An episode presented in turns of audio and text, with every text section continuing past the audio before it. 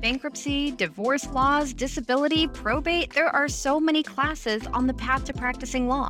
Unfortunately, most schools fail to instruct you on the business of law. This is Solo De Facto, a show dedicated to discovering the success secrets that exist in the reality of running a solo practice.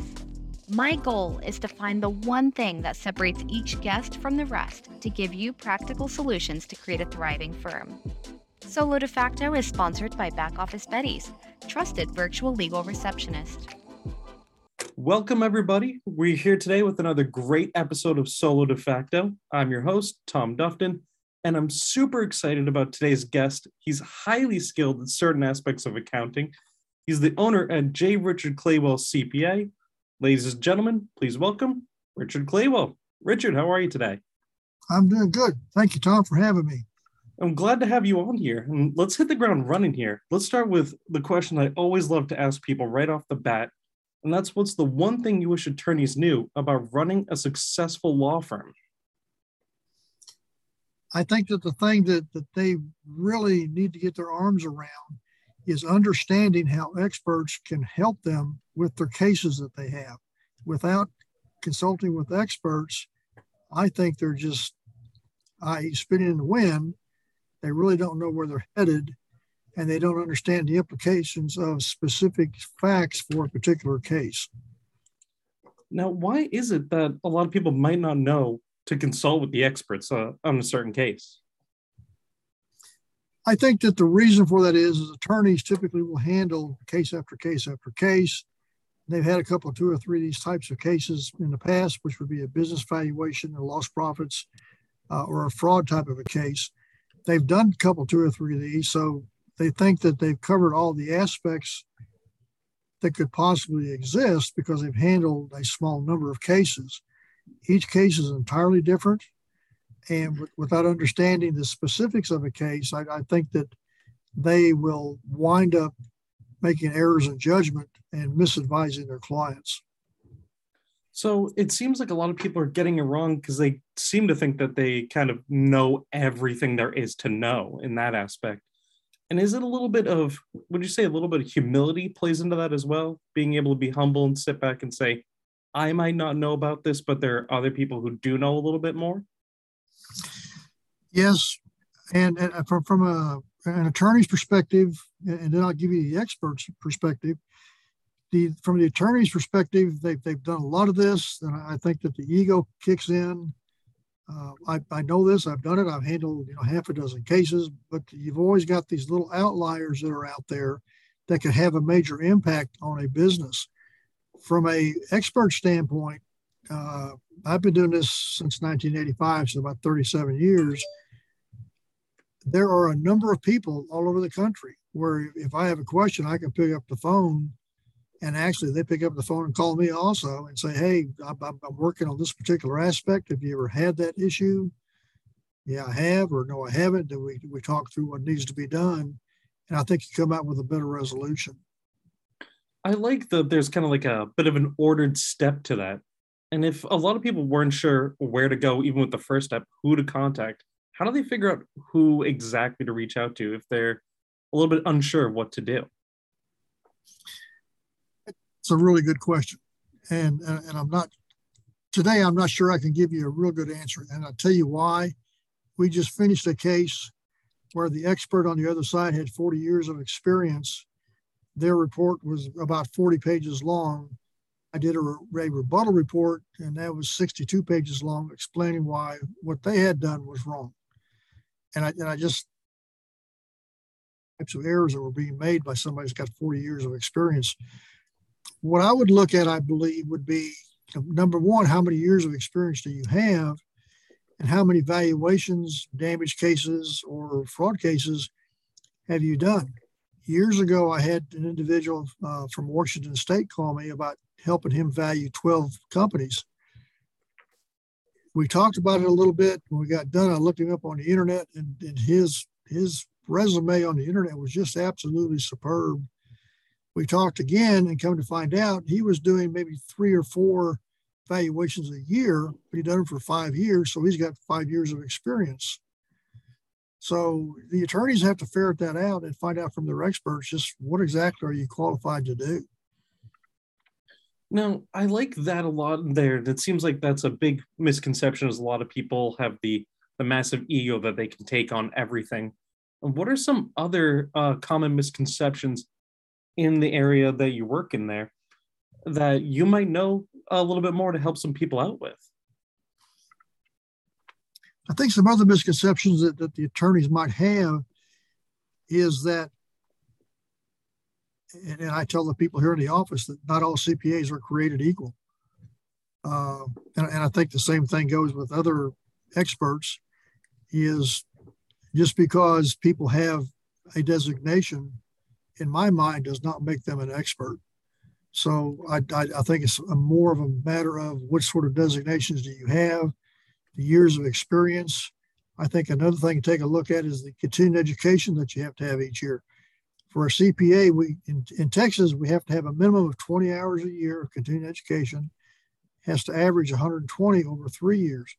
I typically get around 150 hours a year in continuing education because I'm constantly watching the webinars, what's new that's out there, what happened in the court cases. They said something that has now destroyed the way we used to do something in the past, so you got to go out and change how you're doing that. I don't want to wind up in the courtroom or in deposition relying on something where, 30, 60, 90 days ago, a court said, no, you're not supposed to be doing this. So you have to keep on top of what it is that you're trying to do. Now, it seems like there's always more to learn, and that's kind of goes true for every industry that in the world, really. But it seems especially in this kind of industry, there's always new information out there. And I like that you say you're always on top of it. You're watching the webinars. Is there any other advice that you could give to people that they can stay up to date as much as they can? And I've told the people here that work for me, they ask me what my hobbies are. Well, my hobbies are reading about the topics that I do work in. I've got a book right now I'm reading on statistics. On statistics, it's got a little bit of a different spin on it. So again, I'm reading that. They're coming out with a new business valuation edition March 22nd, so that was some time ago. I haven't received it yet. But when I get that 6th edition, it's by a guy named Pratt and Grabbitt, I'm going to go through the book and see what's there so that I know what that new standard is going to be for doing valuation work. So if you look at it, what's one or two things that you yourself would say you're absolutely amazing at, you're constantly crushing it, but some people just kind of can't seem to get the grasp of that you might be able to help them with? I think a couple of things that people need to do, we'll talk about business valuations, is there's a process called normalizing where you want to look for anomalies in the financial statements. A lot of people spend very little time doing that, but that has a major impact on the value of the company. So you've got to understand how that really works. You've got to be willing to roll up your sleeves and get in there, get your fingernails dirty on this normalizing process. The other item I think would be helpful for people is when you look at historically the revenues that it's going to have, you want to talk to the client about what's going to happen in the future so you can do a forecast on this. Understand how the forecasts work. If you're going to wind up using regression analysis on this, do you understand regression analysis? Do you understand that there are 4 tests of a regression analysis? So if you just go out there and do a regression analysis, you don't do the tests that are out there, I think you're asking for trouble.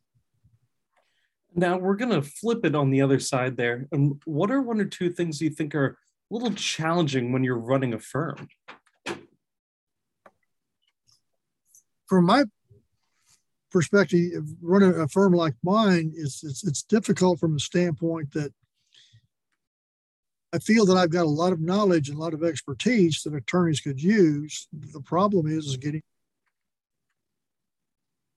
if they understood how all this information worked and the intricacies involved with it, I think they'd be more willing to reach out not only to me, but to other experts to get the assistance that they really should have on a case. And now, is that something that could excite you about the future, is trying to solve some of these challenges there?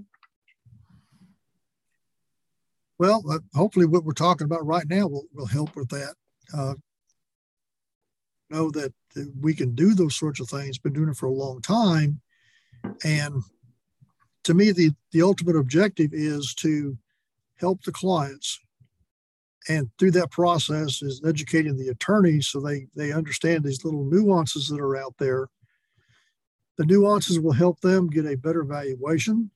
The nuances will also allow them to, either they want to do it, whatever their strategy is, either in deposition or in trial, makes it easier for them to attack the opposing expert, because most of the people that I've ever go up against are not aware of all these little nuances that are out there, and they don't do it in their reports. Now, is that something they would have been taught in law school? Is this something that you have to learn kind of through trial and error on the job? I'm not sure what they're taught in law school, because I've never been to law school, but I don't think that they do. If they do, they don't do, in my opinion, a very good job, because I know when I talk to attorneys about different items, it's kind of like, whoa, that's interesting.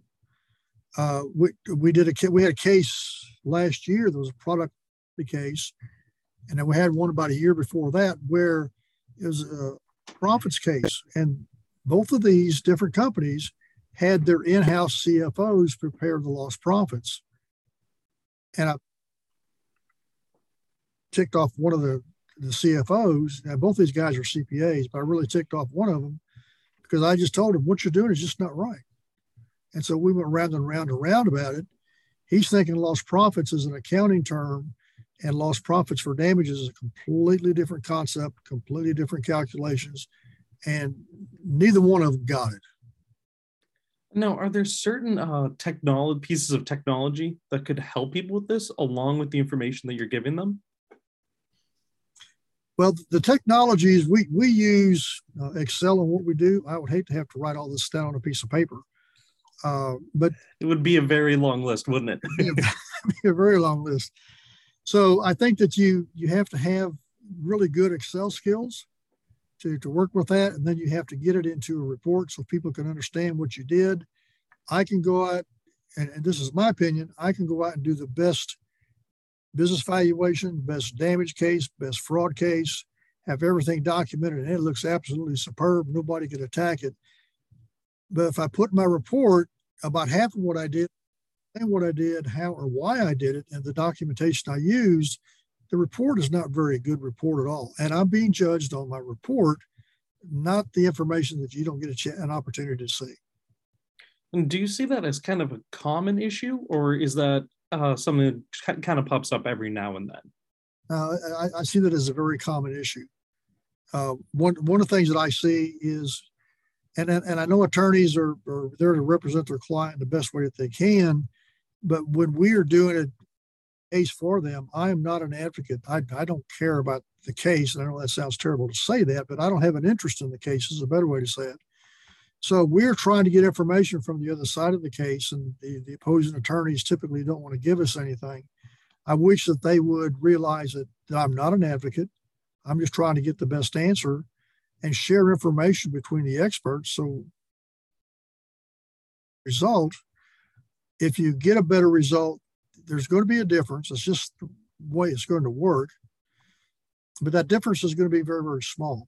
So if you can get my work and your work within, say, 10 or 15%, then the attorneys can mediate that, get the case resolved. If we do our own work without sharing any information and not having access to the other side of the case's owner, then we're going to wind up 50, 70% apart. And then it's just an uphill battle from there. And throughout this entire conversation, you've had amazing points here and such a depth of knowledge. And I want to take it back in time a little bit. Take me back, a couple of years. Take me back in time and tell me about yourself. Tell me, who are you, Richard? Well, I'll go back further years. I was actually a medic in Vietnam. I went to college, when I went to college, I knew I wanted to be a CPA, and that's, I was a controller for a company. We had 21 subsidiaries. Another CPA and I started a practice in 84 and 85. I had a call from an attorney, asked me if I could value a oil refinery for him, and I did. And I've just done that kind of work ever since. And now you said you were in Vietnam, correct? Yes. Well, thank you for your service then, first and foremost. Thank you. And of course, along with that too is just so much. So you've been doing this since, I believe you said earlier, 1985, right? That's correct. That's a long time. You've obviously learned so much there. And, you know, I might be showing how young I am, but that's even before I was born. I know I look, I might look old, I know. But you've been working for so many years of this, and there you have such a wide depth of knowledge that sharing with these people is absolutely amazing. And tell me, you know, what are some things that maybe outside of work that you like to do a little bit too? Well, I spend most of my time reading about what I do for a living. I enjoy being at home with my wife. We travel a little bit, but not extensively. And we have two small dogs, and my wife's and my world revolve around those two little dogs, which is strange, I guess. We have a son. He's never been married. He's 50, I think. So we don't have any grandchildren. So we funnel all that attention to our two little dogs. What kind of dogs are they? One's the Shih Tzu. She's 100% Shih Tzu. The other one is kind of a Heinz 57. He is part poodle, part terrier, and part greyhound. That's great. My parents actually have they have a King Charles and a teacup Yorkie, which has the most energy I've ever seen in my whole life. I can't even keep up with it. Well, one of the dogs, his whole perspective on life is, I go home so I can throw the ball for him. Yep. So that's what I spend a lot of my time. Yeah, actually, I experienced the same thing. I was just down in Florida seeing some family, and we got in. My fiance and I got in about 2 in the morning, roughly, when we got in there. And the little Yorkie comes right up to the door and drops a ball right at my foot. That's right. That's what they do. I looked at him and I said, I am just too tired for this, but. Yeah. I threw it for 10 minutes. I said, all right, I'm going to bed now. Yeah, that's right. And I'm sure, do you travel too at all? Do you like to travel? Well, we have. I've been to Germany. I've been to France. Been to South Korea. Been to China. Been to Taiwan. Been to Mexico. Been to Canada. So we've traveled quite a bit. Yeah, clearly a well-traveled man. That's great. You know, it's always nice to explore other parts too, and it kind of enriches the culture as well a little bit. Yeah.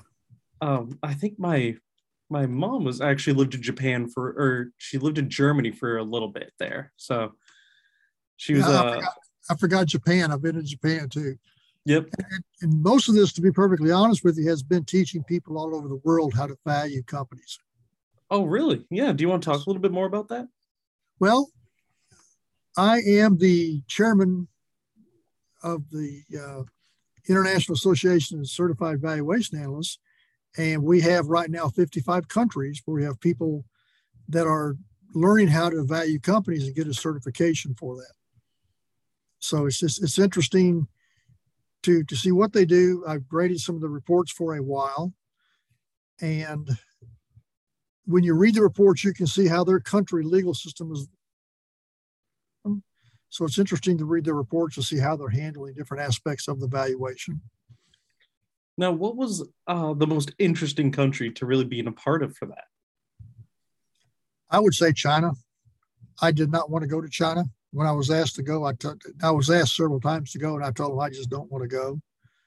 And I got snookered. The president of the organization called me one day and asked me what my wife and I were going to be doing for Thanksgiving. Well, right now, we don't have anything planned at all. And he says, well, good. How would you like to go to China? So about half a dozen times or so now. And I'd go back today if I could. Yeah. And what was kind of the most interesting aspect of being there? They've got, it's in Beijing. It's where all the emperors lived.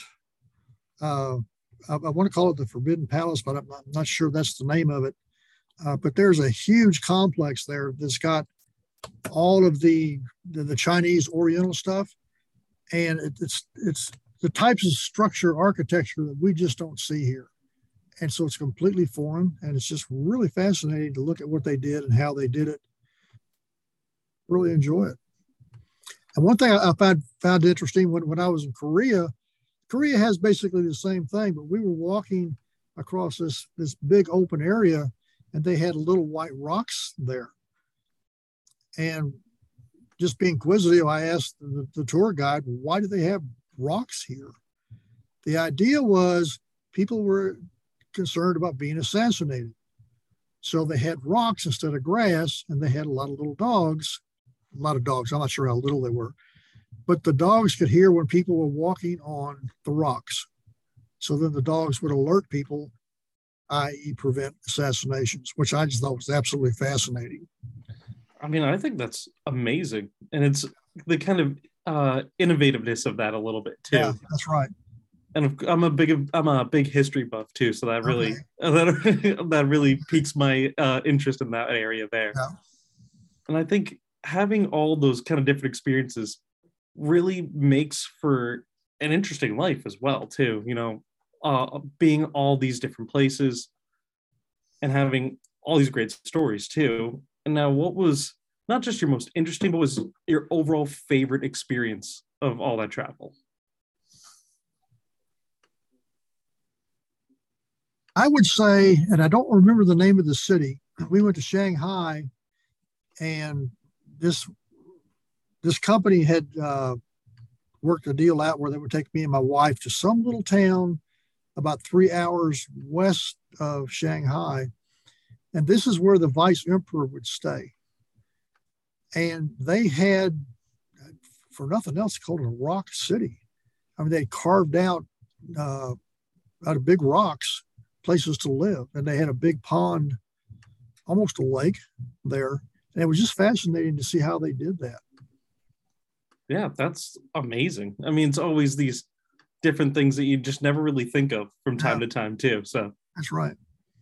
No, Richard, this has been such an amazing conversation. I've learned so much of not just travel, but also of the business aspect of everything too. And I feel like it's always good to learn new things. I like to say that every day you should learn at least one new thing, right? That's right. That's right. But this has been such a great conversation. And where can people find you if they want to reach out to you? Well, the website is www.BIZ-valuation.com. My phone number is 281-488-7531. Now, after this, you and I are going to have to do some sort of history trip together, clearly. So we'll plan someplace fun. It'll be a good time. That's right.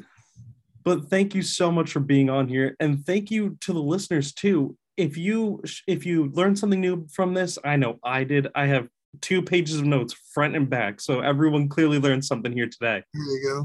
Then share this episode, and it's been another fantastic episode of Solo De Facto, and I will catch you all next time. All right, sounds good. Thank you very much. Appreciate it. Thank you.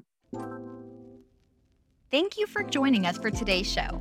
For more information, visit our site at solodefacto.com. And remember, smash that like and subscribe button on your favorite podcast app. Solo De Facto is sponsored by Back Office Betty's, trusted virtual legal receptionist, helping you grow your firm one call, one chat, one new client at a time. To discover how they can help you grow your firm, head on over to backofficebetty's.com and mention the Solo De Facto show for an exclusive listener offer.